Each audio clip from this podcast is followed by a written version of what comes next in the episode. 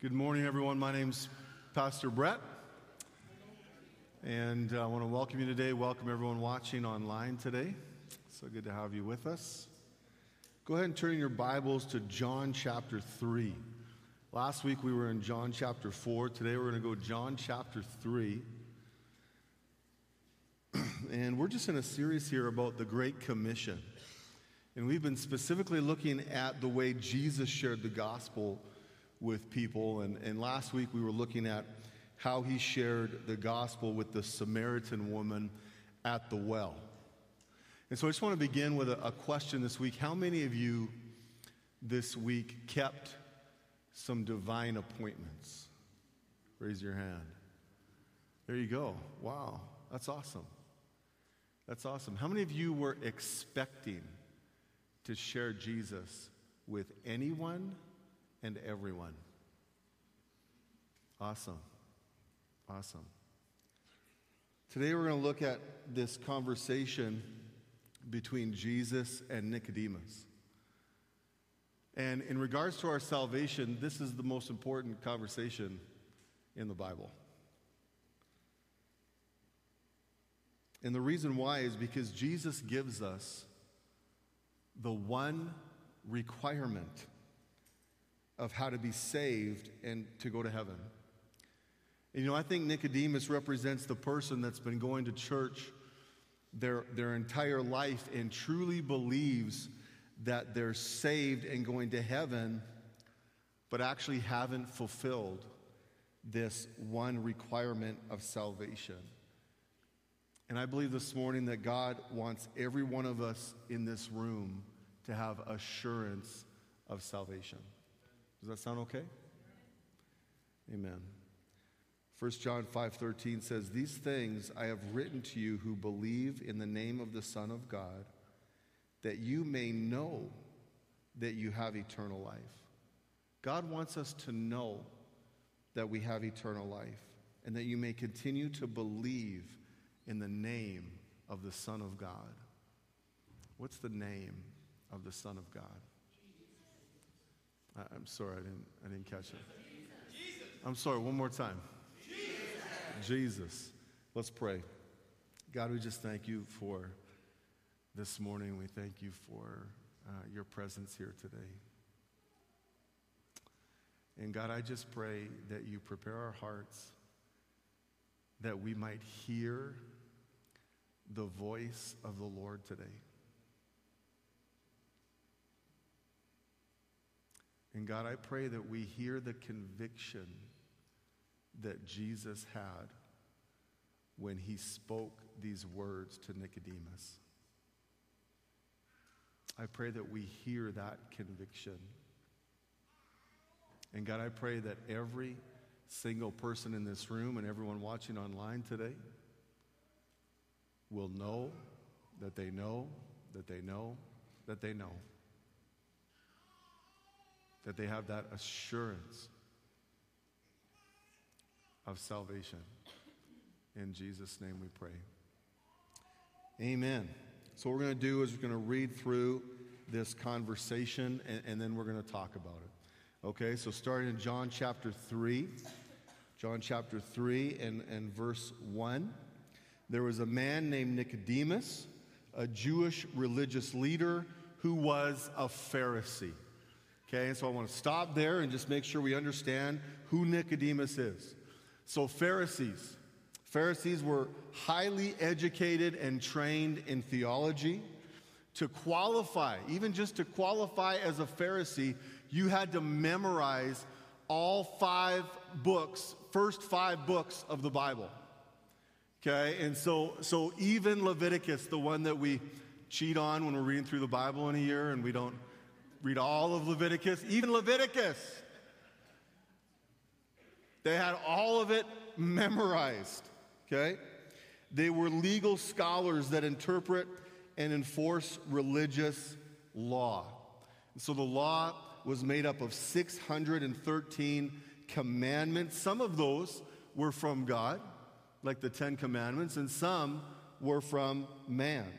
Okay, there was, there was even laws around going to the bathroom. And so for the Pharisee someone's ability to go to heaven was based on one's self effort in keeping those laws. And, and, so for the Pharisees, they were obsessed with keeping the law and enforcing the law on the Jewish people. They were very legalistic and very religious. So we've talked about that word religious. They were bound to the law. But Nicodemus was not just a Pharisee, but he was actually also part of the Sanhedrin. The Sanhedrin was, this, was, was kind of like the Supreme Court. It's made up of 70 religious leaders. It was the ruling, governing body of the, Jew, of the Jewish people. Okay, so Nicodemus was like a, a super Pharisee. He wasn't just a Pharisee. Okay, he was Mr. Law. Someone walk, see uh, Nicodemus walking down the street, they'd say, there's, there's Mr. Law, there's Mr. Religion right there. Okay, but Jesus was teaching a different gospel. Jesus was teaching that we're not justified and made righteous by our self efforts, but by Jesus' efforts. That we can only be forgiven and qualify for heaven through our faith in Jesus and the work that he did on the cross. That it's not about what we do, but it's about what Jesus has already done. Galatians 2:16 says, "Know that a man is not justified by observing the law, but by faith in Christ." And so most of the Pharisees did not like Jesus. Okay, in fact, they accused Jesus when he did miracles, they would accuse Jesus that he was able to do those miracles through the power of Satan. They weren't fans of Jesus. And so Nicodemus is meeting Jesus in the cover of night because he doesn't want to be seen by anyone. Because he can't be seen socializing with this, this rebel of the law. But you know what I think is even more important that, than, than uh, Nicodemus wanting to meet with Jesus is that Jesus was willing to meet with Nicodemus. And last week we talked about how we need to be ready to share the gospel with anyone and everyone because everyone needs Jesus. And Nicodemus was no exception. But Nicodemus could not be more opposite to the Samaritan woman at the well. He was a Jew, she was a Samaritan. He's rich and she's poor. He's an insider, she was an outcast. He upholds the law, she breaks the law. He's a moral, upstanding citizen of the church. She was living in sin. These are two extremes. It's the epitome of self righteousness and rebellion. But Jesus was willing to share the good news with everyone. Watch this not just the outcasts, but the churchgoers.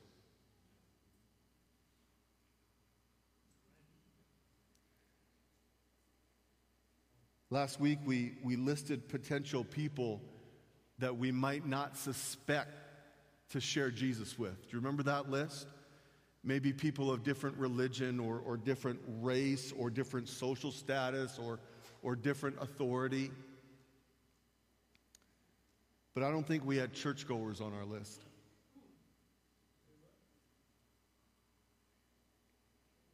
But apparently, there are churchgoers and religious people like Nicodemus who need to hear the good news. Verse 2 After dark one evening, he came to speak with Jesus. Rabbi, he said, we all know that God has sent you to teach us. Your, miracu- your, your miraculous signs are evidence that God is with you. Jesus replied, I tell you the truth. Unless you are born again, you cannot see the kingdom of God. And so, right away, we see Nicodemus, he's not like the other Pharisees, but he calls Jesus rabbi or teacher. He acknowledges that Jesus is an authentic teacher of the Word of God. He shows him the respect reserved for someone of Nicodemus's status in the church. Luke chapter 10 in verse 5 and 6 says, When you enter a house, this is Jesus talking, first say, Peace to this house. If someone who promotes peace is there, your peace will rest on him. If not, it will return to you. How many of you know that some people are ready to hear about Jesus and some just plain aren't? But Jesus was led to meet with Nicodemus because he was a person of peace. He was open to Jesus and ready to hear the gospel. He was ready for salvation. He's ready for something more. He knows all things religion. But after encountering Jesus, he realizes that he's missing something, that there's got to be more than the laws and the rules. His heart was truly seeking truth. And it's not up to us to judge who we share Jesus with, it's up to the Holy Spirit. We need to be ready to share Jesus with anyone and everyone. And the Holy Spirit knows hearts. He knows those people of peace that are ready to meet Jesus. But Jesus doesn't acknowledge Nicodemus' tribute. He doesn't acknowledge that Nicodemus honors him and, and respects him, but Jesus cuts right to the heart of the issue. The heart of the issue is Nicodemus needs to be born again. Jesus is point blank telling him that he does not qualify for heaven. Nicodemus, a faithful churchgoer, not just Easter and Christmas, but every opportunity to attend church. Not just a churchgoer, but he's a church leader, a religious ruler. Nicodemus knows the Bible. He's memorized at least five books of the Bible. Nicodemus worships God. Nicodemus prays to God. He fasted twice a week as Pharisees did. He gives to God. Nicodemus tithed on everything. He's a moral person. He tried so hard to be a good person and keep the law. Nicodemus believed in miracles. Pharisees believed in the supernatural and the resurrection. He, be- he even believed that Jesus was from God. He's a better Christian than most Christians. But Jesus is telling him that none of those things qualify him for heaven. Un- but unless he is born again, he won't see heaven. Wow. And not just Nicodemus, but this is a must. This is a necessary condition, an absolute requirement for every human being to enter the kingdom of God. Essentially, this is what Jesus said If you're not born again, you're not a Christian. If you're not born again, you're not saved. If you're not born again, you are not going to heaven. And let's understand this. This is not a theologian talking, this is not a, a TV evangelist, this isn't some pastor. This is the founder of the Christian faith, Jesus Christ, the Son of God, says you must be born again. verse 4, Nicodemus says, What do you mean? exclaimed Nicodemus. How can an old man go back into his mother's womb and be born again? And Jesus replied, I assure you, no one can enter the kingdom of God without being born of water and the Spirit. Spirit is capitalized, that means the Holy Spirit. Humans can reproduce only human life, but the Holy Spirit gives birth to supernatural life So don't be surprised when I say to you, you must be born again. So, what does it mean to be born again? Nicodemus is confused. He thinks Jesus is saying that we need to be born again physically. How many of you mothers in the room are so glad that that's not what Jesus meant?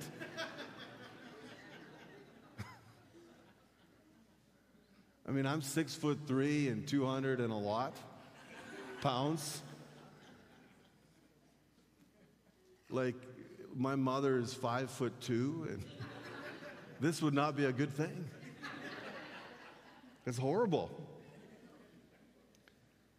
But Jesus, of course, means we need to be born again spiritually. That, that born again is also translated as born from above. And so, how many of you know that we're made in three parts? Right? We have a spirit. That, that's our life force. That's really who we are. Is we're, we're spirit beings. So we have a spirit. We, we have a soul. Our soul is our mind, our will, and our emotions. That's our soul. And then we have a body that's made up of bones and tissues and organs. And so you put that together, we're, we're spirit beings. We possess a soul, and we live in a, a body. This is our earth suit while we're here, right? And, and so to be born again is talking about our spirit. It's not talking about our soul or our body, but our spirit is made new. Lots of us know 2 Corinthians chapter 5 and verse 17. It says, Therefore, if anyone is in Christ, that is grafted in, joined to him by faith in him as Savior. He's a new creature, reborn and renewed by the Holy Spirit. The old things, the previous moral and spiritual condition, have passed away. Behold, the new things have come. Because spiritual awakening brings a new life. To be born again is to have new life in Christ, that our spirit comes alive. Ephesians chapter 2, I'm going to read verse 1 and then 4 and 5. As for you, you were dead in your transgressions and your sins. See, before Jesus, we were dead, not physically, but we were dead spiritually. Right? That was our spiritual condition. We were sinful, we're separated from God. But then, verse 4 but because of his great love for us, God, who is rich in mercy, made us alive with Christ, even when we were dead in transgressions. It's by grace that you've been saved. See, bo- being born again, it's that miracle of, excuse me, regeneration. It's when the Holy Spirit makes us new on the inside, gives us a new spirit, and comes to live inside of us.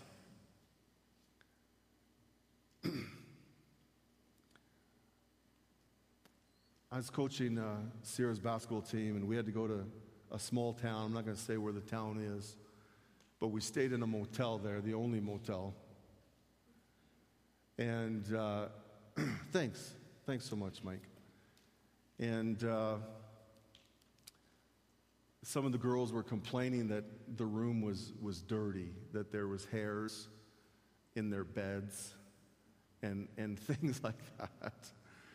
And, and, and, you know, just let me just ask you if you go to a, a, hotel or a motel and, and the room has not been cleaned from the people that were there before, okay, and so the room's a mess, the bed's a mess, who knows what is in that bed, would you just say, oh well, let's go to sleep?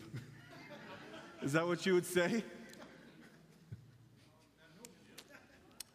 No, I think you would make sure that you'd call the, the front desk and make them clean the room before you would enter and live in that room.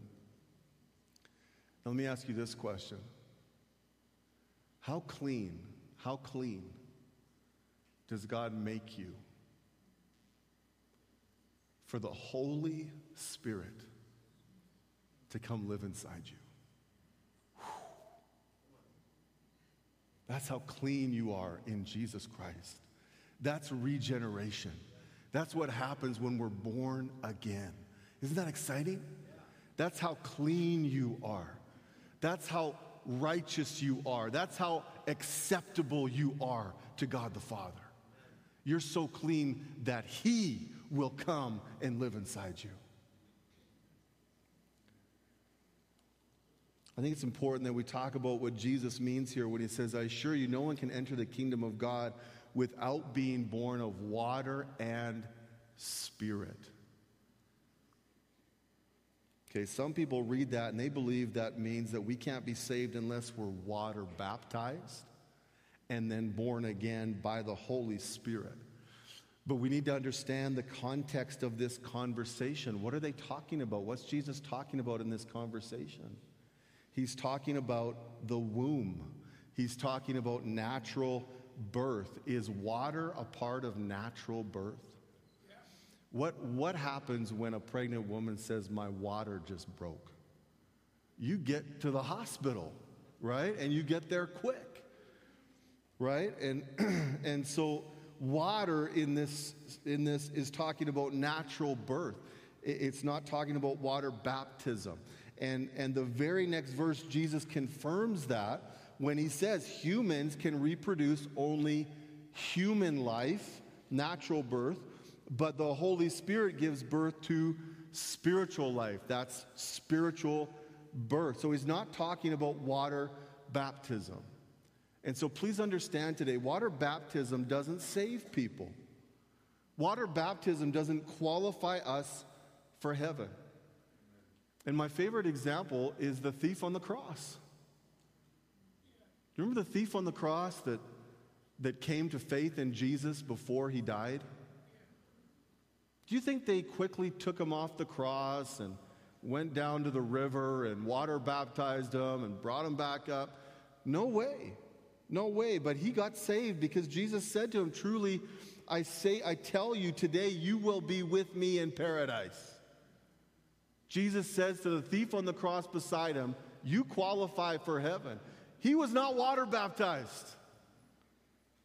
Okay? In fact, he didn't do any of the things that we typically think we need to do to go to heaven. What a contrast between Nicodemus and the thief on the cross. One is an, an esteemed church leader, and the other is a criminal paying for his crimes. But it's the criminal that Jesus says gets to go to heaven. what? Because it's all about you must be born again. Okay, we got to keep rolling here. Verse 8 The wind blows wherever it wants, just as you can hear the wind, but you can't tell where it comes from and where it's going, so you can't explain how people are born of the Spirit. How are these things possible? Nicodemus asked. Jesus replied, You're a respected Jewish teacher, and yet you don't understand these things? I assure you, we tell you what we know and have seen, and yet you won't believe our testimony. But if you don't believe me when I tell you about earthly things, how can you possibly believe if I tell you about heavenly things? No one has ever gone to heaven and returned, but the Son of Man has come down from heaven. Do you know what I love about Jesus is that he was never afraid to ask the tough question. Right? And and how gentle or how harsh the the, the rebuke was, I think was uh, coincide with the heart of the person. But the woman at the well, what was the question that Jesus asked the woman at the well? The tough question. He asked her, Where is your husband? Right? He was acknowledging her heart's disobedience and rebellion towards God's law. He asked Nicodemus, You're a Jewish teacher and you don't understand these things? acknowledging his arrogance and his rebellious heart towards the Savior. Right? So Jesus is never afraid to ask the tough questions. Right? But he doesn't, he doesn't, you know, whack him on the side of the head with a two by four. Right? But, but he does it in a way that challenges and acknowledges and, and still gives them a way out. And that's what the Holy Spirit does. He gives us a way out. You know the difference between con- condemnation and conviction because condemnation doesn't give you a way out. Conviction gives you a way out. Satan condemns, the Holy Spirit convicts, gives us a way out. Jesus is giving them a way out. Verse 14 And as Moses lifted up the bronze snake on a pole in the wilderness, as the Son of Man must be lifted up, so that everyone who believes in him will have eternal life. You might have heard this next verse before. For this is how God loved the world. He gave his one and only Son so that who, everyone who believes in him will not perish but have eternal life. God sent his Son into the world not to judge the world or condemn it, but to save the world through him. So Jesus references a story in the Old Testament in Numbers 21 because he, he's, he's helping us understand how do I become born again? And so Jesus references this, this story in, in Numbers 21. And so Israel's wandering in the desert. They're doing their 40 years in the desert. And, and they're complaining the entire time. And it, it, at one point, God gets fed up. And he sends snakes into the camp, poisonous snakes. And so people are dying. They're getting bit and dying by these snakes.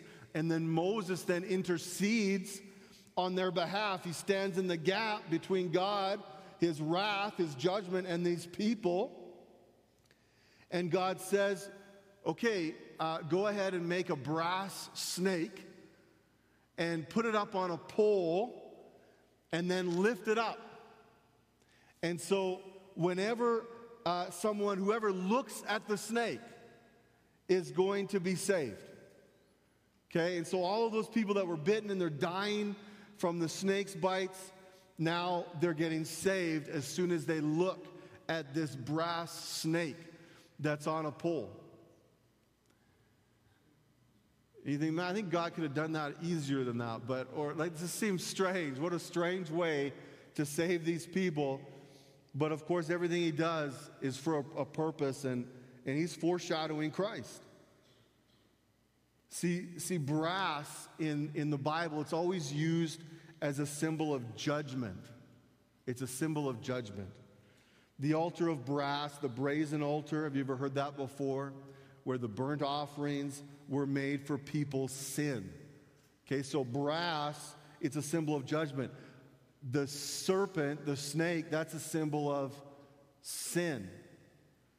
Okay, and so when you put those together, it represents sin that has been judged. Okay? So by looking to a symbol that showed their sin had been judged by God, it saved them. They didn't die, but they lived. What's the symbol that we look to that represents our sin judged by God? It's the cross.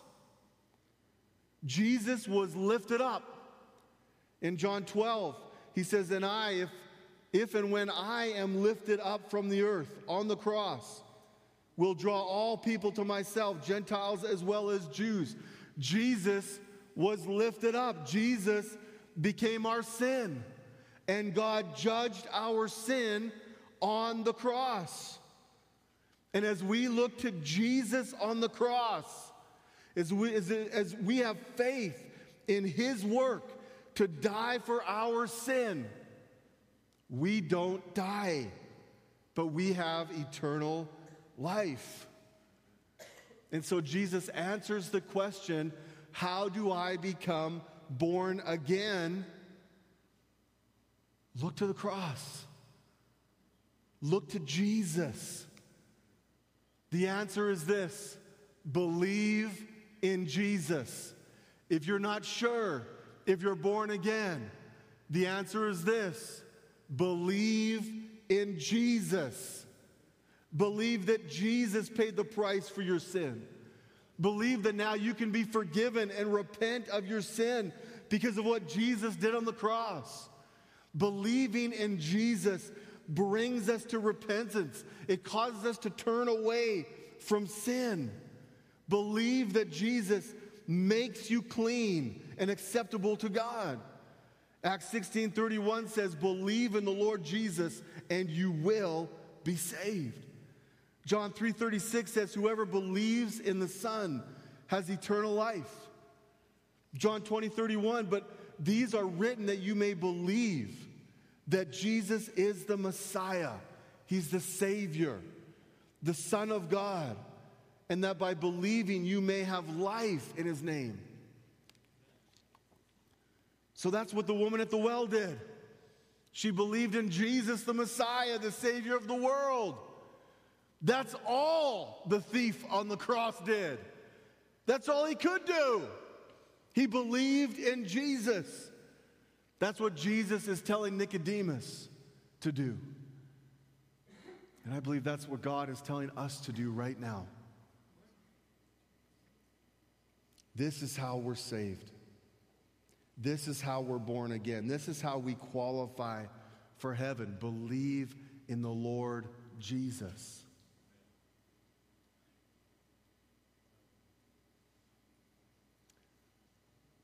When we're physically born, when we're physically born, when you were physically born out of your mother's womb, how much effort did you give to be physically born? I know for me, um, I gave no effort. I, I was just like, whatever, I'm good. I'm good either way. See, the baby uh, in being physically born contributes nothing to the birth. When we're physically born, it's someone else's work, right? That helps us to be born. It's the same spiritually, okay? Uh, we can't, when we're born again spiritually, we contribute nothing. We're born again because of somebody else's work. Who's the work? It's Jesus and the cross. Ephesians 2 8 and 9, for it is by grace God's remarkable compassion and favor drawing you to Christ that you've been saved, actually delivered from judgment and given eternal life through faith. And this salvation is not of yourselves, not through your own effort, but it's the undeserved gracious gift of God, not as a result of your works nor your attempts to keep the law so that no one will be able to boast or take credit in any way for his salvation. It's all Jesus. And you know, I, like I said in the beginning, I, I just think Nicodemus represents the person, the, the people that believe they're saved and they're going to heaven, but they're actually not because they're not born again we know this scripture, and, and this scripture is horrible. Not everyone who calls out to me, Lord, Lord, will enter the kingdom of heaven. Only those who actually do the will of my Father in heaven will enter.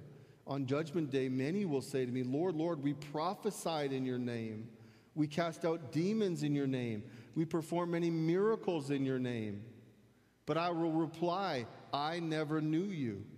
Get away from me, you who break God's laws.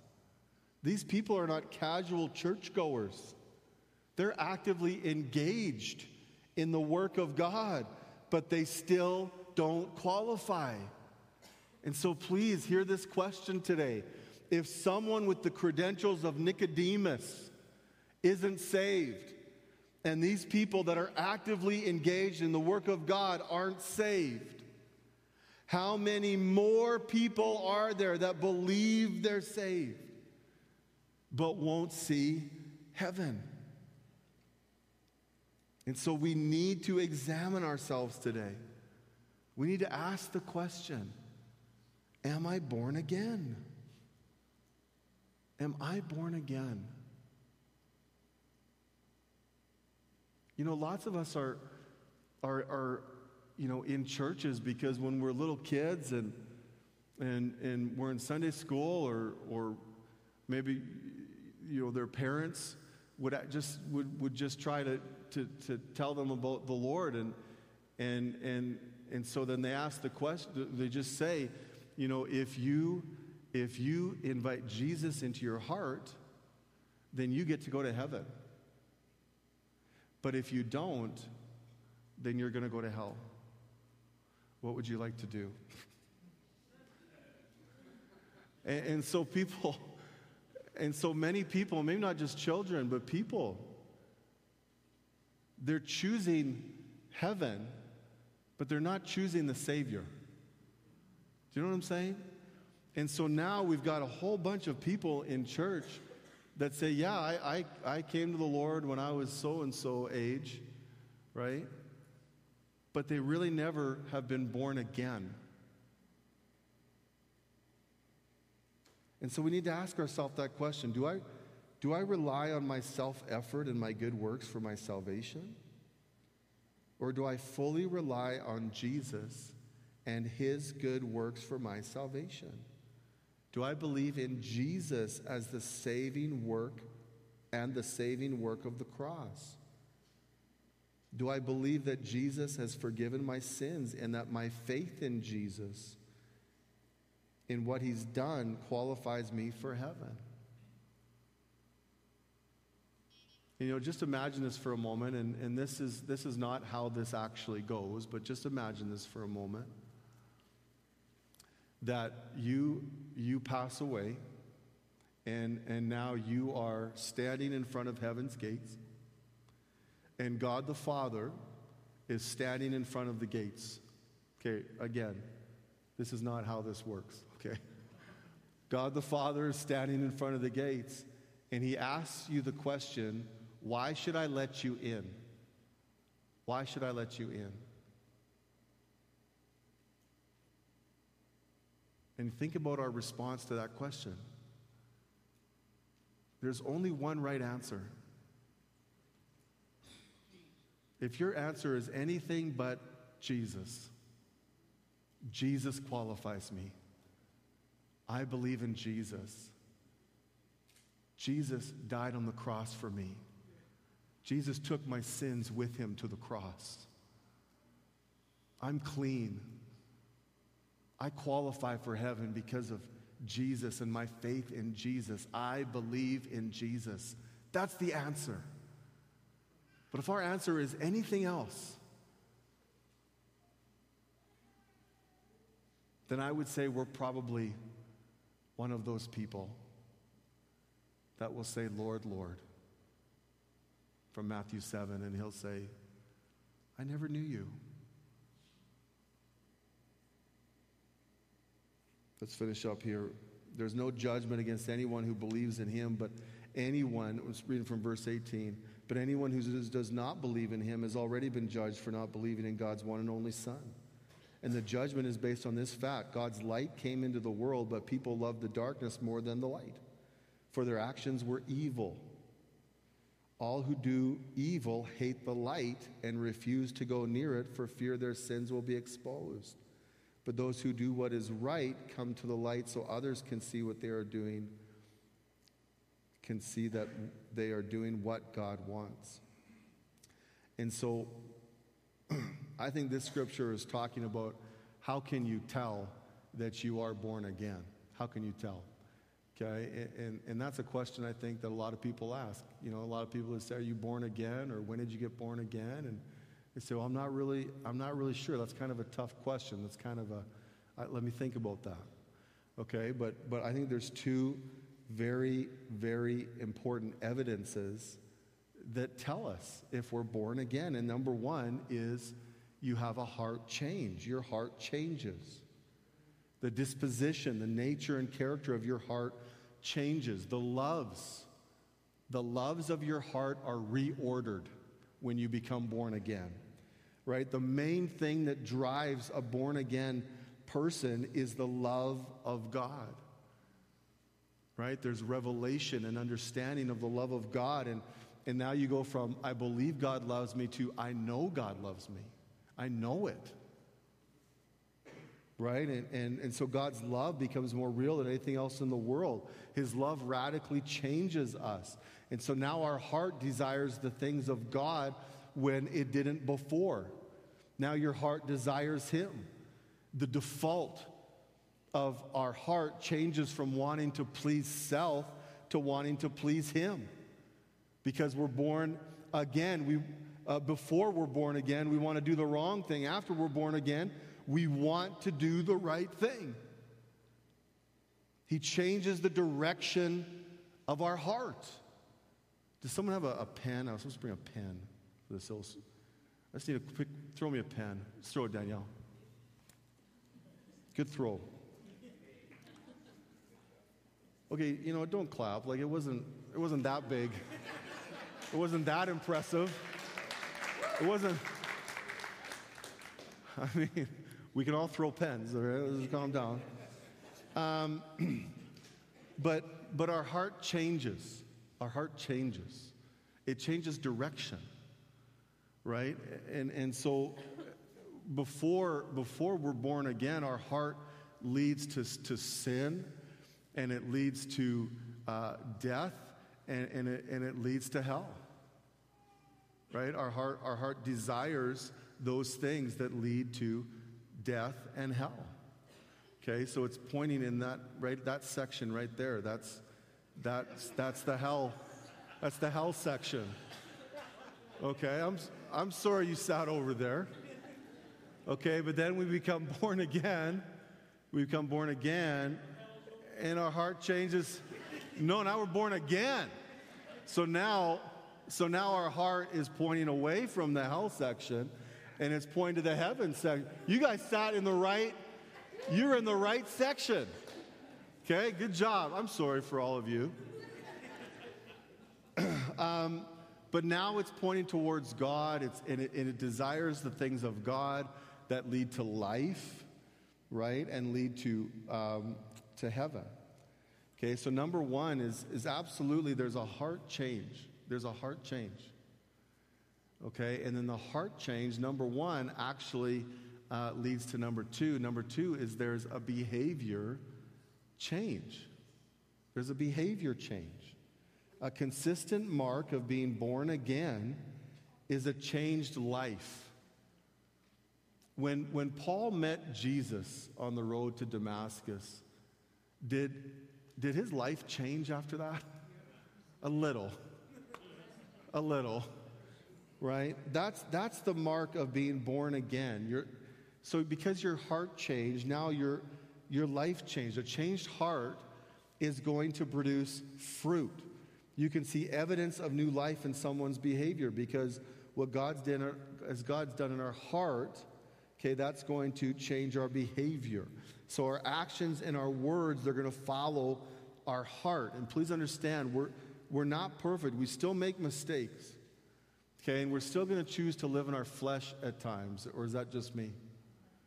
Right? And, and so when you're driving with other people and, you know, you just feel like you want to hurt people, that, that still happens. Okay, that still happens, okay? And, and we still have issues. We still have issues, and we still, we still are going to give into temptation at times. Okay, and, and that's just the sanctification. That's just the journey, the process from salvation to heaven, right? Where we move from selfishness to love, where we move from being Brett and Phil and J. Ray and Natasha and Lori, we move from that to Jesus right? That's that sanctification. So those things will still happen. But there, but, but there should be evidences in the way that we live our life that our heart has changed. Maybe in the way that we forgive people, the way that we treat people, the way that we obey the Word of God. The way that we love God, listen to this, love God more than we love the world anyone should be able to look at our life and say, there's something different about that person. That person, they're not like the rest of us. They love God. If Jesus is inside, then people are going to see Jesus on the outside. And that's because we've submitted to his lordship, right? That, that happens with our heart change. Our heart declares Jesus is Lord. And, and so when we do that, when we declare Jesus is Lord, we step off the throne of our hearts and we allow Jesus, King Jesus, to sit on the throne. If King Jesus is sitting on the throne of our heart, our behavior is going to reflect that. So we can know. We can know if we're born again. You know, I think it's like like being married, right? Like like um, you know, we might we might sometimes forget the date that we get married, right? Okay, the people that are laughing are the ones that forget. And just kidding. Okay, so we might forget the date, but we don't we don't forget the the, the event. Right? Like like it was a it was a significant event when I'm living in my parents' basement and and you know sleeping in my waterbed that I grew up with that I loved so much. I loved I loved that waterbed. But there, I mean, there was a drastic, my life drastically, radically changed when I got married, right? When, when this beautiful woman came to live with me, right? Not in my parents' basement in my bedroom, but we, we had our own place. But, but, you know, if someone asked me, hey, do you remember, uh, do you remember when you got married? You know, I'm not going to say, well, you know, that's a tough one. I'm not really, well, are you married? Well, like I think so. I'm not really sure. Like, we don't do that because there was there's a drastic change that happened, right? And, and so it's the same with salvation. There's there's a radical change that happens, right? And and we're going to remember the day when the Holy Spirit came to live with us. Does that make sense?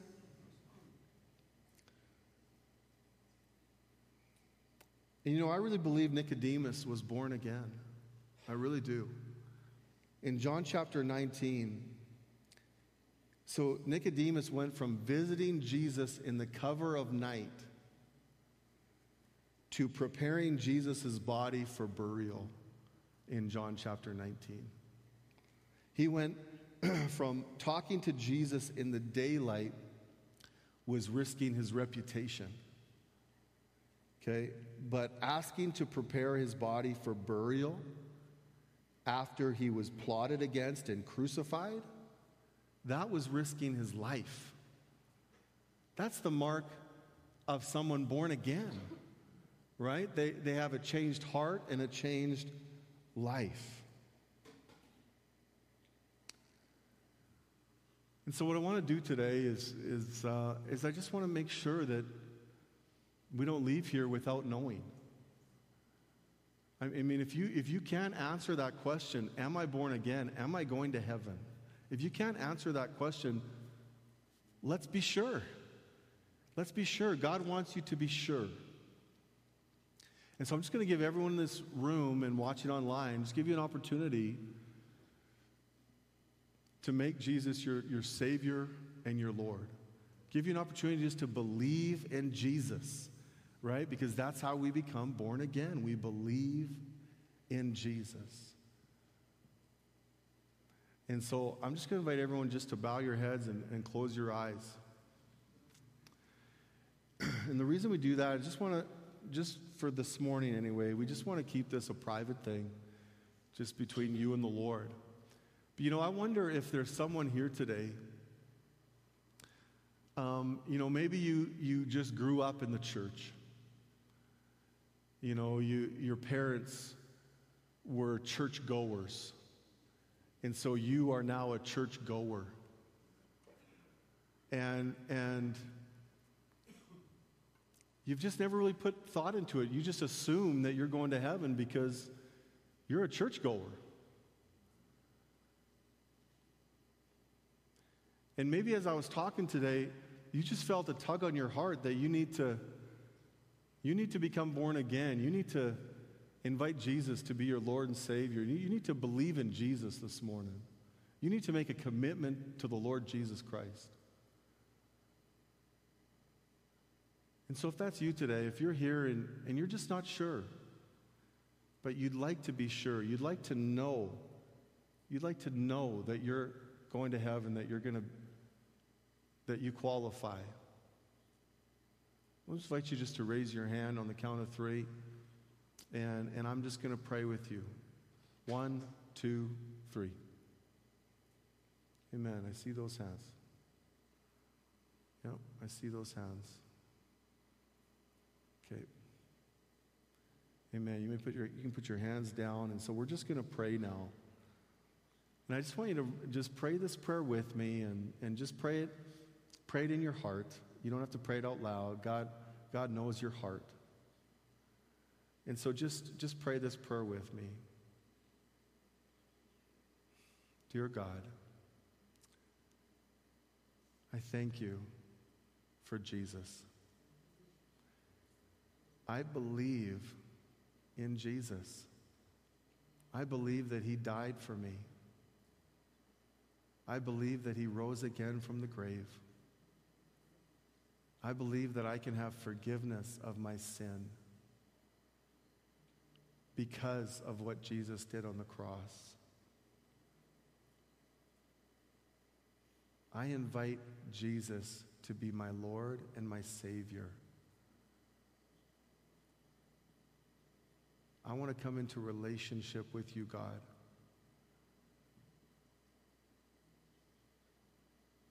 I invite you to change me. I invite you to make me new. Help me to grow in your love. In Jesus' name. Amen. Amen. Well, I'm just going to invite our worship team forward, and um, we're just going to end today with, with one more worship song. And so, what we, what we always uh, would ask you to do is just engage with the Lord. Uh, you can stand, you can sit, you can come to the front. Our prayer team is going to be standing at the front as well. So, if you'd like prayer during the song or after the song, you can do that. And, uh, but just, just respond. Respond to the Lord. Whatever God's telling you in your heart, just respond to that.